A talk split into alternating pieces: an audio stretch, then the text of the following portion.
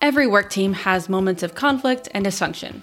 Sometimes productive conflict is a necessary part of wrestling through big ideas to get to the best possible outcome. But sometimes our teams become mired in conflict that is entirely avoidable because it's based in vastly different communication styles or different motivations and misunderstandings. Enter the Enneagram. The Enneagram offers not only self awareness, but also curiosity and deeper understanding of others. I teach the Enneagram and consult with teams to improve their communication styles, conflict effectiveness, and self leadership, all of which foster highly engaged and high performing teams. During a recent team event, I heard over and over this just makes so much sense when I looked around the room and saw who was fitting within each type. And now I know why this person asked so many questions, or this depersonalizes some of the conflict we've been having because I can tell we're just coming from different perspectives. So now that we know where we are, we can see how we can get aligned. So, if you're looking for ongoing support or simply considering an engaging introspective module for your team's offsite or event, let's talk. Reach out to the Nine Types team at hello at ninetypes.co or schedule a one on one consultation with me on my website, ninetypes.co. And now, on to the show.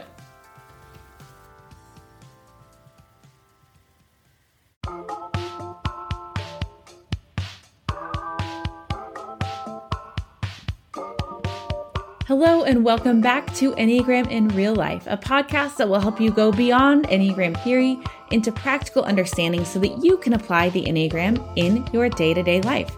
I'm your host, Steph Barron Hall, creator of Nine Types Co. on Instagram, author of The Enneagram in Love, accredited Enneagram professional, and Ennea curious human just like you. Be sure to check out the show notes for more ways to apply the Enneagram in your daily life. Thanks so much for listening, and now on to the show. Hi, friends. Welcome back to another episode of Enneagram IRL. Today, we are talking about a topic that I hear questions about all the time, which is breakups. And let's just be honest breakups suck. Nobody likes a breakup. They are painful and difficult, and they are also a big part of life for the most part. Um, and today's guest, we discussed that. We talked about how we see all this advice and information about getting into a relationship and starting a relationship and building a healthy relationship. And how do you know if they like you? All that sort of stuff. Um, even as kids, like I remember when I was a kid seeing, you know, 17 magazine and it was all about like, how do you get into a relationship? Um, and then now, you know, as an adult, I recognize, as Gina shares today, how much of life is not about getting into a happy relationship, but one about sustaining a healthy relationship, but two, also there there are a lot of parts of life that are about navigating the exit of relationships, whether that is by choice or not. Um, there are a lot of relationships in our lives that end. So that is kind of what we're going to be talking about today. I am joined by Gina Gomez, and I will introduce you to her in a moment. But Gina and I have known each other for a few years now because we've both been writing about the Enneagram on Instagram for a little while. And what I love so much about Gina's work is she brings this real thoughtful but compassionate perspective to the Enneagram and to her work as a breakup coach. And there's just really the sense of honesty and desire to highlight the importance of, of really processing and sitting with emotions. This episode is, it feels just really peaceful and gentle, which is just kind of how Gina approaches things. And there's so much truth and compassion and kindness in the way that she talks about not only the different Enneagram types, but also in approaching breakups and approaching, um, you know, whether it's a divorce or, you know, the end of a dating relationship and just healing and working with people through that. So, if you are in that season at all, I definitely recommend connecting with Gina. I'll share a little bit more about her programs and everything in the show notes, but she has a group coaching program called The Haven. Um, and she also shares a lot of different resources and things like that on Instagram, which is at ginagomez.co. So without further ado, let me introduce you really quickly to Gina, and then we're going to dive right into the episode. So, Gina Gomez is a conscious breakup and relationship coach. She specializes in mentoring women going through breakups or divorce, and she helps them to feel hopeful again, to regain their sense of identity, to find new and healthy love, to feel empowered and whole, and just to let that entire time of your life lead you to a soul driven journey of embodied self love and emotional well being. And she really approaches things in that sort of way that's very integrated and compassionate, like I, I mentioned already. So, Gina is also the author of the book, The Enneagram and You, which I also recommend. She goes through all of the nine types and then all 45 type pairings um, in different contexts, which I think is super valuable. So she talks about it in relationships and then at work and at home. Um, so I highly recommend that book as well. If you are at all interested in learning a little bit more about how the Enneagram type pairings show up in those different contexts. You can find Gina on Instagram at ginagomez.co. And I really think you're going to love this episode. So let's hear from Gina. Before we get into today's episode, I want to talk to you about subtypes. Now, subtypes have been transformational in my own Enneagram journey, and they've also been so incredibly helpful for my clients and my course students, and even some of the teams that I've worked with. So, with that said, I want you to head over to the show notes or go to ninetypes.co slash subtypes and download my free subtype guide. You'll get a breakdown of what the whole word means, the entire concept, all 27 subtypes, and you will unlock this new understanding of yourself and the people around you, and you'll have a new way to apply the Enneagram in your daily life. So again, head to ninetypes.co slash subtypes or check out that link in the show notes to learn more. Enjoy! Well, Gina, welcome. I'm so happy you're here and so glad to have you on the podcast. Yeah, I'm happy to be here. It's been a long time since I've seen you, so it's nice to see your face too. I know it has. I feel like early days, well, early days for me, I think that you may have been on Instagram and doing like Enneagram things on Instagram for a while at that point. We like tried to do a product together, like yeah. a course together, and we both kept like not doing our deadlines, and then it just petered out. But it was so fun. Um, so great to see you. Yeah, same, same. Yeah, great. Um, well. I know a little bit of your story, and I know that we're going to dive into like your Enneagram type and everything. Um, but I think that one thing that I've really loved about, you know, seeing you transform in, in the way that you've approached your work online and your coaching and your business and all that stuff is that you have really pivoted in this really cool way. Like you still integrate the Enneagram, but you have a different kind of main focus now. Um, and so I think that's so cool because it's so hard to figure out like what exactly is the niche that's going to be the best fit for you long term. Mm. And it seems like you've really done that well. So I would love to hear what's your story? What are you passionate about? How did it get you to where you are now? Just tell me, you know, that whole backstory. Okay. So we have like three hours. yeah, yeah, yeah, totally. um, I guess, you know, it, uh, I was, I was on Instagram and at the time I started posting Enneagram content was when Christy and I, Christy Fountain, we started our own Enneagram podcast and uh, it was super fun. And I thought there was sort of this thought of like, oh, I could teach this, right? Because I had, I just had all this knowledge in my brain. I was like, oh, I'd love to teach this. And then when it got a bit more mainstream, I realized people wanted to learn. And that felt really fun. So it really just started off as like, I wanted to share information about the Enneagram. And I think I did that for about a year and a half or so. And then it definitely shifted to, uh, uh, it was like relationships, and then it was like the relationship to yourself, and then it mm-hmm. sort of evolved into um, helping and mentoring women who are going through breakups and divorces, and that's where it's at now, and it it just feels right. Yeah.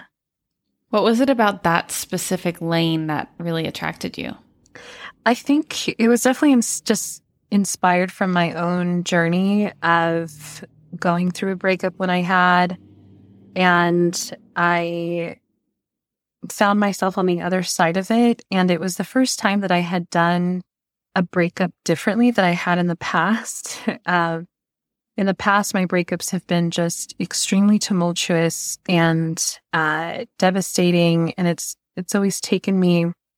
It had always taken me so long to recover, um, and this last big major breakup, it was different, and uh, I think the the biggest thing was that there was support there, and I thought it in I think there's like so much information out there and and for a good reason um on how to enter into relationship like dating and where and how and like all of that but mm-hmm. exiting one there isn't a lot of information yeah well and and most of us at some point in our lives exit a relationship mm. so how do you think about that process of like walking people through that like what do you think is missing from the way that we typically go about that? Yeah, that's a really good question. I think I think that a lot of us don't know how to let go. and so mm. it gets really it gets really messy and it gets really ugly and toxic sometimes, unfortunately. And uh I think that there was I think I know that there's a way to end things graciously and and with more compassion than there is um, how we normally see it. Like even in the media, you know, there's there's always um, someone breaking up, and then it's mm-hmm. whose fault is it? It's always like who do we be mad at, and who do we blame? um, so I think there's definitely that piece missing. Like, can we do this in a more compassionate way? Yeah. So it's well, that kind of like makes me think right now about like all of the drama about Olivia Wilde and mm-hmm. Jason Sudeikis. Yeah. Like do you have hot takes on any of these things where it's like this person because because here's the thing like i know that you are like so kind and gentle and compassionate and i also know that you have a little bit of that spicy side that is like a little bit you know and i love hearing or, or seeing you on um, instagram talking about um like some of the current events and yeah. stuff sometimes I, I, just think that your takes are really interesting mm. and i'm curious if you see anything you're like, oh, this could be done so differently? Yeah, another really good question. I think um I well one I really do try not to, not to consume too much media um and not because I think I'm above it. It's just like I I honestly my brain just cannot after a while. But um I think when things happen like that, oh, like with Jennifer Lopez and Ben Affleck getting back together, yeah. you know, I was telling my clients, I was telling Instagram, I'm like, do not let this influence you because it's like an outlier situation, you know, like that's not yeah. the norm. And, um, yeah, but it, it is, it's, it's fun to kind of, um, integrate some of that into, into my work. Yeah. Yeah. That's so fun. I actually do remember you saying that of saying like, just because they're back together doesn't mean you need to be. Right. yeah. Um, so what about the Enneagram? Tell us about your type and how it shows up in the work that you do. So I identify as a self-pres two. And how does it show up in the work that I do? Like my type or like the Enneagram in general? Um, well, I'd love to hear about both, I guess, but starting with your type. Yeah. Uh, I think it definitely speaks a lot to how I want to be of service and also in the realm of relationships for type twos relationships is such a, a big part of their lives. And i don't know just bringing some some support peace comfort like uh, that all sounds great to me. And i'm not the kind of two like i don't bake for anybody. I don't offer to help like in a practical um what is it called? What's that love language? Acts of service way yeah. you know? Mm-hmm. but if you need someone to talk to then i'm then i'm there. Yeah. Uh, so i think it definitely shows up that way. And uh the enneagram in general i think in in my practice it's it's it gives people language to their experiences. And so often we don't have that. And so we feel alone or we feel lost. And uh, I think that's where it shows up the most. Yeah. Yeah. If somebody is coming to you and they don't know about the Enneagram, but they are going through, you know, one of these, you know, a, a divorce or a breakup, um, do you walk them through their type or do you help them find that? Is that an integral part of that type of work? Yeah, it is. So whether I'm working, if I'm working with someone one on one or in a group setting, um, we're first doing, uh, we're first like addressing what's going on immediately, which is usually a lot of grief and withdrawals, maybe. Um, so when we're working together, I don't jump into the Enneagram right away.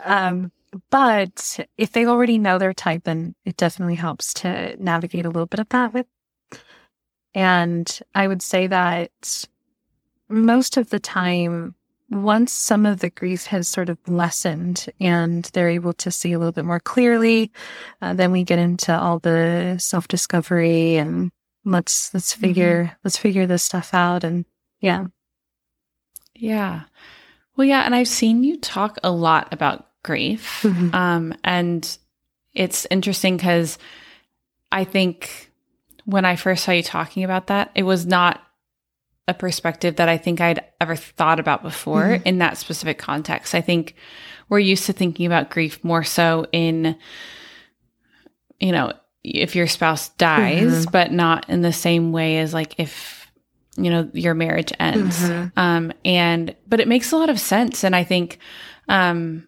in general, I think we're very bad at grief. Um, mm. So I'm curious if that's been your experience too. If if you know you think we're bad at grief, and if so, why? But also, why do you think grieving is the most important part of that process? Like, why does that need so much attention?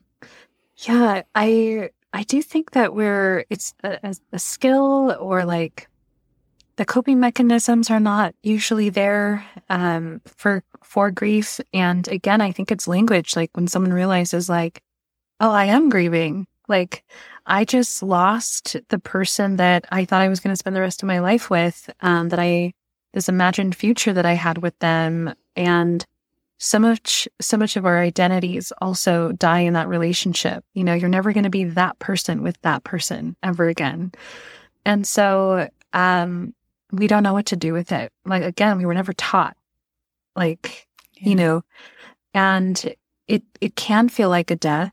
Uh, it doesn't always, but a lot of people identify with with yeah, it feels like someone's died, um, or part of me has died. And um, yeah, I think it it's definitely important because we can't just get to the glow up part. You know, everyone's like so fixated on the glow up, like um, whether that's physical or, you know, mental, internal, uh, financial. I mean, everyone sort of has their lane that they want to, like, I want to be a better person after this. Well, that's, that's great. And that's definitely, um, it's definitely important if, it, if it's important to you. But if we bypass that grief, it's going to come out anyway, you know? Yeah. Yeah. That's such a great point. I think we so often miss that. And I think, you know, when we think about the Enneagram, you're a two. So, you know, very much a heart type, very much the type of heart type that tends to focus more so on the positive side mm-hmm. of emotion and less so on the, the negative. Um, with me being a three, I'm definitely the heart type that's like, oh, I'm just going to repress that and outrun it essentially. um, and but but there's still that sensitivity and awareness mm-hmm. of like all the information and all of the processing that we're missing when we skip over the emotional side of things. And I'm really curious if you've just noticed that. Like, are there some people who are more naturally drawn to that or gravitate toward it? Or do you find like certain types of people come into working with you and they're like, I'm fine actually. And then you kind of dig a little bit deeper and, and they're not fine. Yeah. You're not fine. um, most of the people who come know they're not fine. So, yeah. and it's interesting, even from a marketing perspective, because it's like they know what the problem is. It's like, I'm in pain, I'm hurting.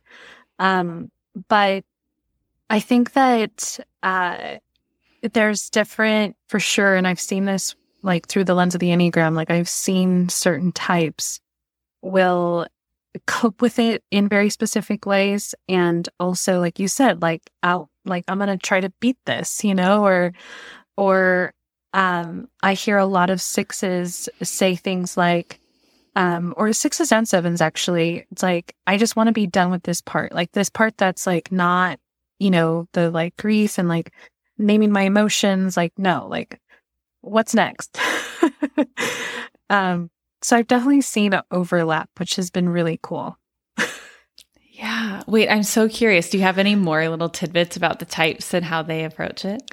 Yes. So I have quite a few, I have quite a few type threes and, and type ones. So these two are kind of put together because they're like the best, let's say students. Yeah, that's a great, like they're great students. And like when it comes to assignments or um, trying things, they're like gung ho. They're like, I'm going to do this and which is which is great um because um, they see a lot of the transformation once they see it they're like oh i want to keep going um threes also like to have like show me the bird's eye view of where i'm going and i've noticed that comes up a lot. Like i, I want to know like what the next is this going to be worth it? Yes.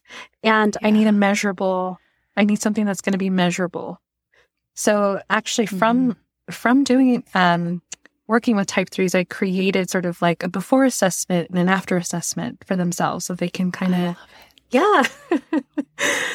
um, so that I, I've seen that and I've seen that eights, I have, I've only had maybe a handful of eight uh, type eight clients and there's a lot of pushback, a lot of pushback. Mm-hmm. And it takes mm-hmm. a lot longer for me to earn their trust and for us to kind of go, okay. Um, but once they do, then it's like they're in. yeah. Yeah. Why do you think they have such a hard time with that? I think that it might be a natural, well, first, they're in a very vulnerable s- space, like emotionally and mentally. And I think that, uh, they may know me from Instagram. They may have just kind of come across my work um, that week, or maybe they've been following for a while. But I still think that they need to be able to trust before they're going to listen to anything I say. yeah, absolutely. Well, I I can also imagine, you know, like in the um, one of the certifications I've been going through, um, we talk a lot about how to approach mm. each type mm. um, in terms of coaching and also of course like how our type gets in the way in our yep. coaching you know um, but one of the things with eights that we talk about a lot is there are other types where you want to start out really gentle and start slow mm-hmm. but with eights it's like you start by like just go, getting straight to it being really strong having a really firm presence and then once they start getting vulnerable backing off later and i can imagine if that if that dynamic feels like a stretch for the coach, mm. then it can be hard for the eight client to really come in and get to work right away. Yeah, yeah I love that you brought that up. That's really helpful because I've I have noticed I, like from the very beginning when I started coaching, if I knew their type, there was there's this adjustment that I will do automatically. And you know, I'm going to talk to a three client so differently than I would a four, for example. Yeah. And um, it's helpful, definitely. yeah. Yeah, absolutely. Well, and I'm also curious about like nines. Do you have a lot of nine clients? Because I could imagine delving into some of it could be painful, mm-hmm. but oh my gosh, when I have worked with with nines who, you know, like exit a relationship, obviously it's painful, but it's so much like you are you mm-hmm. now. Like you are yourself and there's so much beauty in that. Yeah. Yes, working with nines, I um again they're they're really great students. Like they they want to learn, they they want to focus on uh sort of like understanding themselves. But I I also do see the there's like this resistance and it just takes a it just takes a little bit more time. Like a little bit more time for them to maybe lean into some of those sides that they don't that they've been avoiding maybe that they they're just sort of waking up to because that's what grief can also do. Your heart's mm-hmm. like wide open and um yeah, but yeah. yeah. And I'm I'm really curious too about like what does the after picture look like for your clients? Like what is the the transformation? They come in, they are devastated because mm-hmm. they've recently gone through this really painful breakup. They're grieving. And then what it like when they're done working with you or mm-hmm. maybe they move on to a different formation of working with you, what does that look like? Yeah, it's definitely different for every single client. Like I haven't seen uh and even like type like it, it there's mm-hmm. there hasn't been any pattern that I've seen. Some of my clients will already be dating by month two, uh, even if the breakup was, um, well, not not to bring significance into it, but like, for example, I have a client who was married, married, they have a kid, um, but now she's dating and she's happy and she, you know, and then I have other clients where dating really isn't the goal. It's like not to be in another relationship again. They're more in it to understand themselves, um, to find patterns in their relationships. And for them, that's the transformation. Like, oh wow, I never knew this about myself. And um, and then for other clients, it's just understanding what it is they want. That's usually a big one. Yeah. Mm. Want and need. Yeah. Well, I feel like we so often, because you mostly work with women, right? You mm-hmm. said? I have a few men, but yeah, mostly women. Yeah. I feel like we are so, in a lot of ways, like socialized to kind of merge mm-hmm. a bit and to be so supportive and getting back in touch with what you want. I could imagine, especially for like twos, threes, 9s mm-hmm. that's really, really tough. Yeah. How has it been for you as a coach, year 2 mm-hmm you know, self-preservation two though. So you, you know, you have that more of that desire to like make sure that you're meeting your own mm-hmm. needs. But um how has that been? Like how do you make sure that you are feeling fulfilled and refreshed as you work with other people? Yeah, uh I definitely had to start to kind of look at where I was feeling depleted uh, or where I was finding tension in the work that I do. Um, some of the conversations with clients can be pretty heavy. There's a lot of space mm-hmm. holding. And so what I did was I adjusted my schedule first and I said, okay, I'll do, I usually do uh, client sessions only on Tuesdays, Wednesdays, Thursdays. And that gives me like four other days of the week where I'm not intaking um, and I'm not sitting and holding space. So that definitely helps. And then also looking at how much time I leave between sessions. I have to give myself about a half an hour um, to like get up, um, maybe go out for a walk, play with Sammy, my dog, something that's gonna like pull me back to earth. yeah. And um, and that helps. Plus, I have like I'm looking here at my desk, like I have facial sprays, like essential oils, like bringing in other senses um, really helps. And um, and then I I honestly try my best, not always, but I try my best to like give myself a hard stop with work. Wow. Yeah, that feels difficult sometimes. Yes. As I'm cringing. Yes, it's hard. Yeah. Why do you think it's so hard to do that? I think if you're an entrepreneur or a business owner, it's just it, even when I'm not working, my brain, my subconscious is like, it's still going. So, and that's okay. Yeah. I, you know, but I, at, at least for the most part, I try to shut off that part where I'm like planning or, you know, yeah, but then you go and watch TV and you're like, well, what Enneagram type are they? Or, oh, oh, they need to like work on this breakup. yes. yes. Yeah, it, it, it's tough. And I think it's it's such a strange thing too. I will also say because as much as you might want to work really specific hours, the nature of Instagram is that for most people, social media is personal. Mm-hmm. So I've even gotten messages like, "Oh, well, why didn't you respond to me?" You know, mm. sooner. And it's like, well, you DM'd me on Friday night and it's now Monday morning and I'm back at work. Like, I think that there's a level of forgetting that. I'm not always, you know, super religious about that, but, um, yeah, it can be challenging. Mm-hmm. Um, and I'm curious if for you, the type of work that you do, like, can be challenging too, like for you to have other types of relationships, um, whether that's dating mm-hmm. or even just other relationships with people in your life where it's like, I think and talk about breaking up and grieving all the time. Like, how do I have this relationship in a more positive way? Yeah. um, definitely. I, so I think, uh, one of the things that comes up is I don't watch a lot of or or listen to or read anything heavy.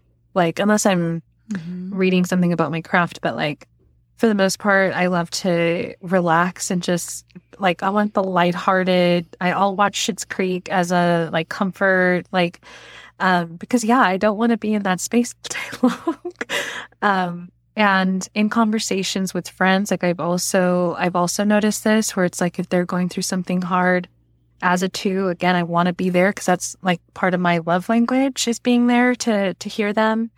But um it goes both ways. I've also learned for myself that um it's okay to have a boundary with um well, it's okay to have boundaries, period. But it's for me, I had to learn it's okay that you don't have to talk about this with everyone. And when yeah. when I'm going through something hard, like I sometimes I used to feel like I'd have to tell everybody, you know. um, but yeah, it definitely infiltrates.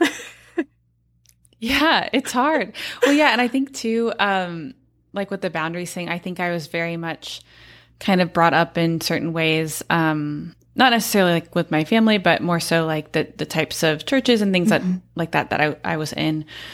I was very much it was like um being excruciatingly vulnerable mm-hmm. was like a badge of honor. Mm-hmm. And that's like that meant you were more spiritually or emotionally mature. and like now a few years later i'm like oh actual actual like emotional maturity mm-hmm. is not just spilling your guts to mm-hmm. everyone and actually mm-hmm. like having boundaries around what you talk exactly. about that's really hard. Yeah, exactly. And it still feels like, you know, when I tell someone, if I'm talking to someone, I'm like, I really don't want to talk about that right now. And, yeah. or, or I'm not ready, or, you know, and I, there's a little like twinge of like guilt or like, is that wrong? Should I be talking about this? Or, but yeah. Yeah. But also knowing like as an entrepreneur, especially, it's all up to mm. you. And like all of the motivation comes internally. So you are responsible for your own energy and like the way that you can show up. And if you get derailed, well, maybe for me, if I get derailed early in the morning, I am, I have a really hard time coming back. 100%. Like sometimes I'm like, I'm just going to put myself back to bed and then I'm going to get up again and we're going to try again. I never thought about that, but maybe I'll, maybe I'm going to try that because I'm the same way. If I, something gets derailed in the morning, I'm like, and maybe even in the good way. Like if a friend calls me yeah. spontaneously and I'm like, oh yeah, I'll talk to her. And then all of a sudden I'm like, wait, what am I doing for the rest of my life? Like I, it just gets spun around. Yeah. It's 11 o'clock. I haven't done anything yeah. yet. Um, also, I learned that trick from my sister because she uses it with her kid. So, like, it's fine. We all have like that inner two year old. Um, that's so funny. So, as you teach about this concept though of like cultivating really conscious relationships. Um you know we've already been talking about like the importance of boundaries. Um but for you as a two what do you think is the most important thing for people who struggle to to set healthy boundaries? Like why do you think that's important and how can we be healthier about that? Mm-hmm. oh man. Yeah boundaries is such a big uh, it's like I don't think it's where everything kind of starts, but it kind of feels that way. Like it kind of feels like when you're starting to do self development work, self awareness, it's like boundaries is like bam. It's like usually the first thing that kind of comes up, and like I can kind of see how that happens. Um, I think the most was you know one of the most important things that I've seen, not just with um, clients or you know myself, but just in general. There's this like, how can I take care of myself? How can I have my own back? Just how can I have my own back? Mm. I like that. Question. Yeah. And we don't know sometimes. And I think that's sort of the starting point. It's like before we even set boundaries or maintain them or create them, how do we know where we even need them? And I think it goes to like, well, what it, what are your needs? What are your wants? And like this could be in the context of a relationship or um, just in the next hour of your life or the restaurant you're going to. Like it's, you know, there's a micro and then there's like, like the big macro. um, and I think it does help to start small, especially if you're just sort of like getting into, yes, I know I definitely need some boundary work, you know, um, we can't go straight to that big boundary. It's like, it's, it's going to be too difficult. Your nervous system's going to be dysregulated. You won't be able to hold it. Um, so definitely, I think like starting small and just being kind. Mm-hmm. yeah, starting small, like knowing what you want, yeah. what you need. Mm-hmm. That is really difficult, especially like when we've been so used to muting ourselves just to make sure that other people are getting their needs met mm-hmm. and then realizing like, oh, actually, okay, there's something else here. Like I haven't been listening to that mm. inner voice. Yeah. Yeah. Yeah, definitely. Yeah. Um so another thing I just really wanted to mm-hmm. ask you about. So you've had all of these different careers which I think is really interesting. so you were a photographer, traveled the world shooting photos, which I actually feel like really comes out in the way that you approach like aesthetics on your Instagram. Yeah. um like I'm like uh, I can tell that she's you know got that artistic eye, you Thanks. know. Um and then you wrote a book. So you're also a published author and about the Enneagram, of course. Um, and I'm curious about that. Yeah. Like, how has that been for you to be like, I am an Enneagram author, and also now I'm doing this other really specific work where I still use the Enneagram, mm-hmm. but maybe not in the same way that you did when you wrote the book? Mm-hmm. Um, how do you still pull from it? Yeah. How does it support you? Yeah. So, fun fact Steph was the first one who reached out to me, was like, Did you write a book? like, you knew it was online before I did. yeah. I saw it. I think I saw it like a, it popped up somewhere. Yeah. It popped up like as an ad or yeah. something. Yeah.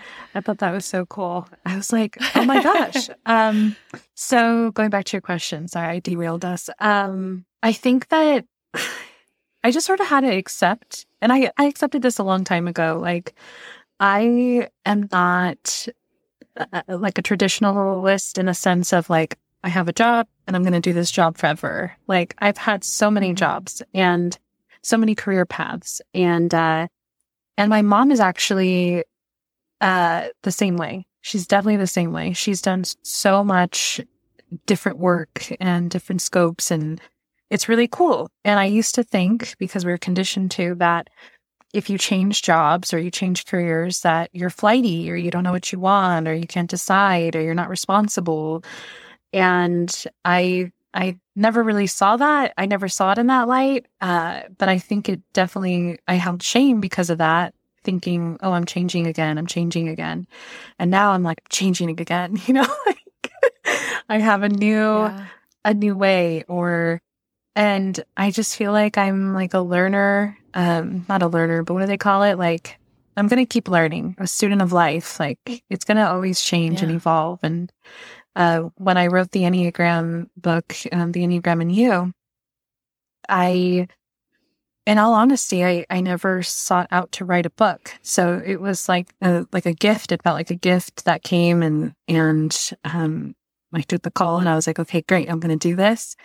And then after I did it, it, it was very rewarding and it's still very rewarding, but it doesn't it doesn't feel like that's what I was meant to do was write that book, you know? Mm. Um, the work that I'm doing now, that's what feels the most aligned and um, it might change. Like I already feel it evolving. So mm-hmm. we'll see what it turns into.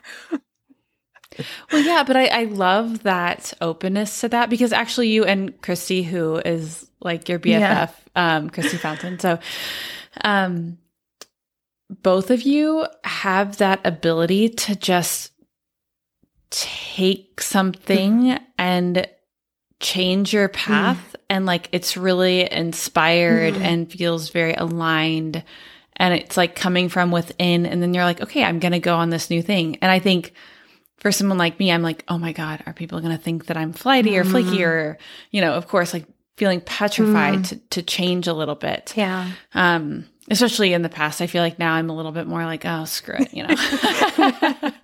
but, but I think like I feel inspired by that. And I think that's so cool because you are really creating the business that you want to live in. Yeah. like that's what's so important. Mhm. Yeah. And I mean, it, there's still sometimes that little voice that comes up and it's like, oh, what, what if I do this or what if I say this and what will people think or, um, but, um, I'll take a quote from Schitt's Creek from Alexis and she tells David, like, nobody cares. Like, literally nobody cares. Nobody's thinking about you as much as you think they're thinking about you. Nobody's going to remember. Um, and I see this a lot with, uh, in the content that I write or that I put out, like I'll take something I did from like two years ago or a year ago and everyone thinks it's brand new. Or Right, yeah, yeah. there's no um so when I when I kind of humble myself down in a in a gentle way, like in this like nobody cares, it actually gives me more freedom to go, Oh yeah, nobody cares. That's okay. Yeah. Yeah. I, I love that show, obviously, in that scene. Um, I just think it's so good. I also sometimes I think like, oh my gosh, this show came out in like what, 2016 originally or something. I cannot believe it. It still feels like so new. so new, me. so relevant. Yeah. yeah. Um, seen every episode a million times. But I I love that perspective. Also, I totally think Alexis is a seven. Yes. Do you think so? A hundred Okay. percent. So yeah. So then I I love that perspective too because what we can also learn from her is like her just thinking that it's possible is what makes it Mhm. possible. Like that's the reason why she's able to skate through life Yeah. in really nice or walk through life in really nice shoes, as she says. Yeah. Um, and so I think that's so cool, and and I'm looking forward to seeing like the new iteration or or how things um you know continue to Mm, evolve yeah. for you because um gosh, there's just so much that's Mm-hmm. possible, and like in doing your own business, you get to decide Yeah. what that is. Yeah. which is freeing and terrifying all at the same time. Oh, it's thrilling. That's a good word for it. It's thrilling. Yeah. Well, I'm curious if you see this is just like a random thought that I had, but um, if you see your self preservation instinct showing up in the way that you do things, because there's that voice that's like, hey, uh, we have to buy our groceries. Don't forget, Gina. I never forget to buy groceries. Um, as a self pres, there's never. Um, that's a really that's a really interesting question. I I remember when I was writing the book, I thought I was like, "Am I a five? Like, because I was really pulling from that, like hunkering down. It's all about me. I I I had to shut out the world for you know most of the day, and it felt really uncomfortable. Um, but at the same time, I'm like, oh, I'm actually getting shit done. Not worrying about anybody but me and like what I have to do. So, um, as a self pres, there's this like, I want to make sure that I have all my comforts. So, for example, I get my groceries delivered and Mhm. I do that because I don't like going to the grocery store and it takes a lot of time. It takes a lot of energy. And um, so if I have to, like, I budget my, not budget, but like I want to make sure that my business is going to take care of me. I think that's the self pres thing. It's like, no, this is for me Mhm. ultimately, you know? Um, and I'm so glad I get to do it in a way that I'm servicing others. So it's still touching on that two point. But ultimately, um, you know, I want Sammy to have a good life. Yeah. you want to totally spoil Sammy. Yes. He's Yeah. so cute. yeah, yeah, and I think that's such a great perspective for people to have too on the self pres too. Because in the past, we have had a social two on the podcast, which is another cool dimension of Mhm. type two. But I think with the self pres, there's really that um, highlighting of it is about me and like making sure that I am serving my needs. Yeah. Um, and I see that even in the way that this type of work that you're doing, where it's really helping people to figure out how do I take care of myself Mhm. In this process and kind of equipping people to do that. I think that's really cool. Yeah, yeah. I definitely have seen like like, oh, interesting. Like, yeah, that's definitely what I'm what I'm helping them with. Um, are you a self pres three? I am pretty sure that I'm actually sexual and self pres is like right there. Okay. It's pretty tight. Yeah. Um, for a while, I thought I was self pres, and then for a second, I thought I was social. Just because I was like the image thing, though. It's so. But I think then I was like, no, I'm conflating the type with the representation of the instinct. Mhm. And in fact, I think that social is actually my lowest. Yeah. Same. Mostly because advertising about myself and like how to work with me makes me want to puke. Mm. so that's definitely not a social three, Yeah. right?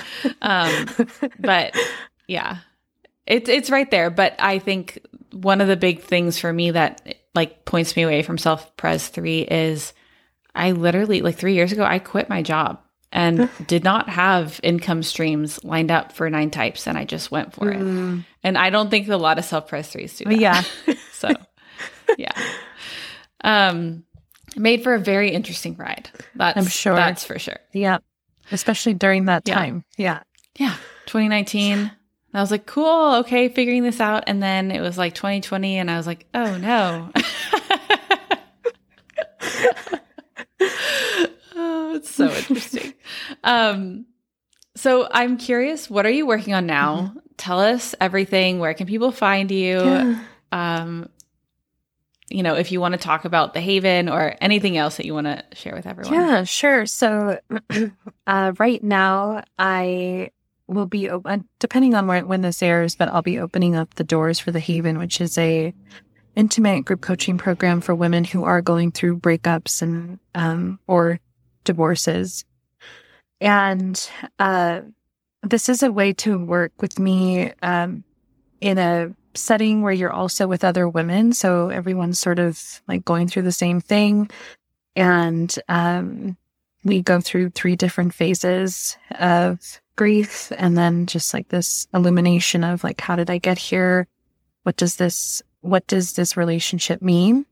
Um, what wisdom can I take from it? How do I embody that wisdom going forward? And then like that third phase is like, okay, well, what's next for me? And uh, identifying needs and core values and, you know, this like 2.0 version of yourself.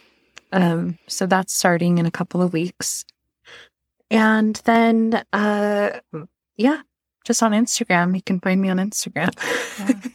And are you taking one on one clients as well? Or I am. Yeah, I, I am always taking Yeah. one on one clients. Yeah. okay, cool. How long is the Haven group coaching? So it is a nine week program. okay, Yeah. Cool. Oh my gosh, that sounds so cool and supportive. I know I'm not the right client for you, but I would be if I could. Just kidding. Yeah, Brandon's gonna like edit this podcast and be like, "What?" Uh, no, no, no. But I love it. Great. Um, and actually, I- genuinely, whenever people reach out and like ask me for breakup support, I mean, honestly, like I have been off the market for over 12 years. Like I am not the person to go to uh, for that. But I always point people to you Oh, because I see just like so how thoughtful you are in the way that you approach those things. And I'm like, you will be in good hands. Yeah. Go talk to Thank Gina. you. I appreciate that. Um, okay, final two questions. I ask everyone these.